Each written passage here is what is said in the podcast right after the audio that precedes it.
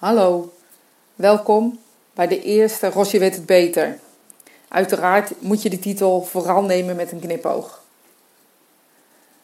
Weet je, ik hou ervan om mezelf op welke manier dan ook een klein beetje met een knipoog eh, aan te kijken. En van daaruit ook deze titel. Maar de onderwerpen die we behandelen zijn wel serieus. En natuurlijk mag er plek zijn voor een geintje. Maar de antwoorden zal ik zo goed mogelijk proberen, met al mijn kunnen, om te antwoorden. Lukt het niet, zal ik daar eerlijk in zijn. Ik sta open voor andere visies en vooral andere meningen eh, met betrekking tot het onderwerp. Een vraag die ik kreeg was: hoe weet je dat je contact maakt met de spirituele wereld? En de vraag die eruit kwam was: hoor je iets of voel je iets? Of ruik je een bepaalde geur? En of ik het ook uit kon zetten. Ik zal beginnen eh, met het eerste stuk. Hoe weet je dat je contact maakt met de spirituele wereld? Ik persoonlijk uh, heb eigenlijk altijd goed het verschil gevoeld tussen of ik werk of lees of contact maak met mensen hier of met de mensen in de ongeziene wereld. Uh, voor mij is het altijd een soort weten geweest dat ik, dat ik voelde ze zijn er. En dat is niet zozeer een sensatie fysiek in mijn lichaam, maar echt een gevoel vanuit binnen. Dat wist ik toen ik het begreep.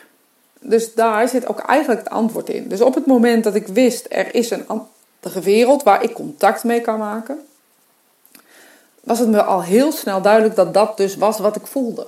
Want daarvoor, toen ik het nog niet wist, eh, overviel het me regelmatig. In mijn geval was het zo dat mijn hart, klop, mijn hart harder ging kloppen, mijn soort hyperventilatieachtige ademhaling soms kwam. En net alsof er een soort mist om me heen ontstond. Het is heel overdreven gezegd, maar dat waren allerlei kleine indicaties. Uh, toen die tijd dat ik dacht, wat is er met me aan de hand? Wat gebeurt hier? Uh, toen ik later begon met ontwikkelen, omdat mediumschap op mijn pad kwam, of ik op het pad van mediumschap, begreep ik dat dat, wat ik al jaren voelde en aanwees als stress, uh, de spirituele wereld was die contact met me zocht. En daar waren geen vaste tijden voor, dat gebeurde gewoon. En dat voelde ik aan mijn hele fysieke lijf. En voor mij was het vooral duidelijk de mist of zo die er om me heen ontstond, waarin alle geluiden wegvielen. Waarin, ehm, weet je, als mensen flauw vallen, kunnen ze wel eens omschrijven. Uh, van het is net of alle geluiden wegvielen, net voordat ik flauw viel. Nou, zoiets, maar dan minder erg. Maar je kwam in een soort kokon. Ehm, en dat duurde soms een minuut en soms vijf minuten. En de hartslagverhoging en ook dat ademen wat veranderde, dat maakte natuurlijk angstig. Want dat is precies uh, waarom mensen heel vaak het als eng betitelen, omdat ze niet begrijpen wat er gebeurt. Maar goed, toen ik het dus uh, bewust uh, gebeurde, en toen ik bewust wist wat het was, en het was voor mij heel duidelijk dat die uh, hartslagverhoging en dat ademhalingverhoging dus gewoon bij mijn manier van contact uh, maken met de spirituele wereld was. En uh, daar heb ik me bij neergelegd. En vanaf het moment dat ik me daarbij neergelegd en wist dat dat dus het gevoel was, zakte het ook af. Laat ik zeggen, de hevigheid zakte af. En nu is het zo dat als ik contact maak met de spirituele wereld, ehm, dan weet ik het gewoon. Ik weet dat ze er zijn. Ik vraag erom en ik weet dat ze er zijn. En dan soms hoor ik woorden. Soms hoor ik soort woorden alsof iemand door een. Uh, van die, vroeger had je van die blikjes met zo'n touwtje ertussen. Het is het beste te beschrijven wat ik hoor. Ik ben niet volledig helderhorend, of in ieder geval nog niet. Dus ik hoor af en toe uh, woorden en zinnen en, en dat soort dingen. En ik voel echt de essentie van spirit.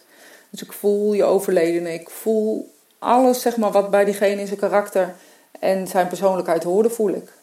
En inderdaad ruik ik ook uh, de spirituele wereld. En dat kan zijn dat je bijvoorbeeld een, een bepaalde geur ruikt uh, die altijd geassocieerd werd met diegene. Maar het kan ook over koken gaan of over bepaalde gerechten. Um, bloemen die een bepaalde geur hebben, uh, dat ruik ik. Je vraagt ook nog, kan je het uitzetten? Ehm, ik denk niet dat mediumschap uit te zetten is of af te sluiten is. Ik denk wel dat er een intentie en een, nou ik denk het niet alleen, ik weet het zeker. Er is een intentie waarin ik duidelijk aangeef nu wel en nu niet. Op het moment dat je zelf niet zo goed in je vel zit, kan het zelfs zijn dat je een tijdje niet voelt. Of als je ziek bent of iets dergelijks. Dat ze als het ware even uit je ehm, eh, aura, energieveld, aandacht uh, een beetje naar achteren stappen. Ik zelf vind dat nooit zo fijn. Dus op het moment dat als ik niet goed in mijn vel zit, om welke reden dan ook, en ik voel ze wat minder, weet ik dat het respect is van hun kant. Ehm, maar dan voelt het juist uh, zo alleen. Dus kun je het ook uitzetten? Nee, want het is er nu eenmaal. Het hoort bij je. Het is een talent, een kwaliteit, een gave, hoe je het ook wil zien. En die hoort bij je. Ehm, ik, kan me wel, er wel, ik kan er wel voor kiezen om wel of niet bewust van te zijn. Dus op mijn manier te kiezen, wil ik uh, contact of wil ik dat niet? En dat doe ik, heb ik eigenlijk vanaf het begin van heel bewust gedaan. Ik ben er altijd heel uh, duidelijk in geweest. Uh, dus dit is eigenlijk mijn antwoord op de vraag die je me stelde. En ik hoop dat het een, een, een vraag is en een antwoord is voor jullie die bevredigend is, om maar even zo te zeggen. Wil je meer informatie over me? Mail gerust. En heb je nog een andere vraag? mail dan naar het e-mailadres wat in deze nieuwsbrief vermeld staat. Ik wens jullie een ontzettend fijne dag en hopelijk tot snel.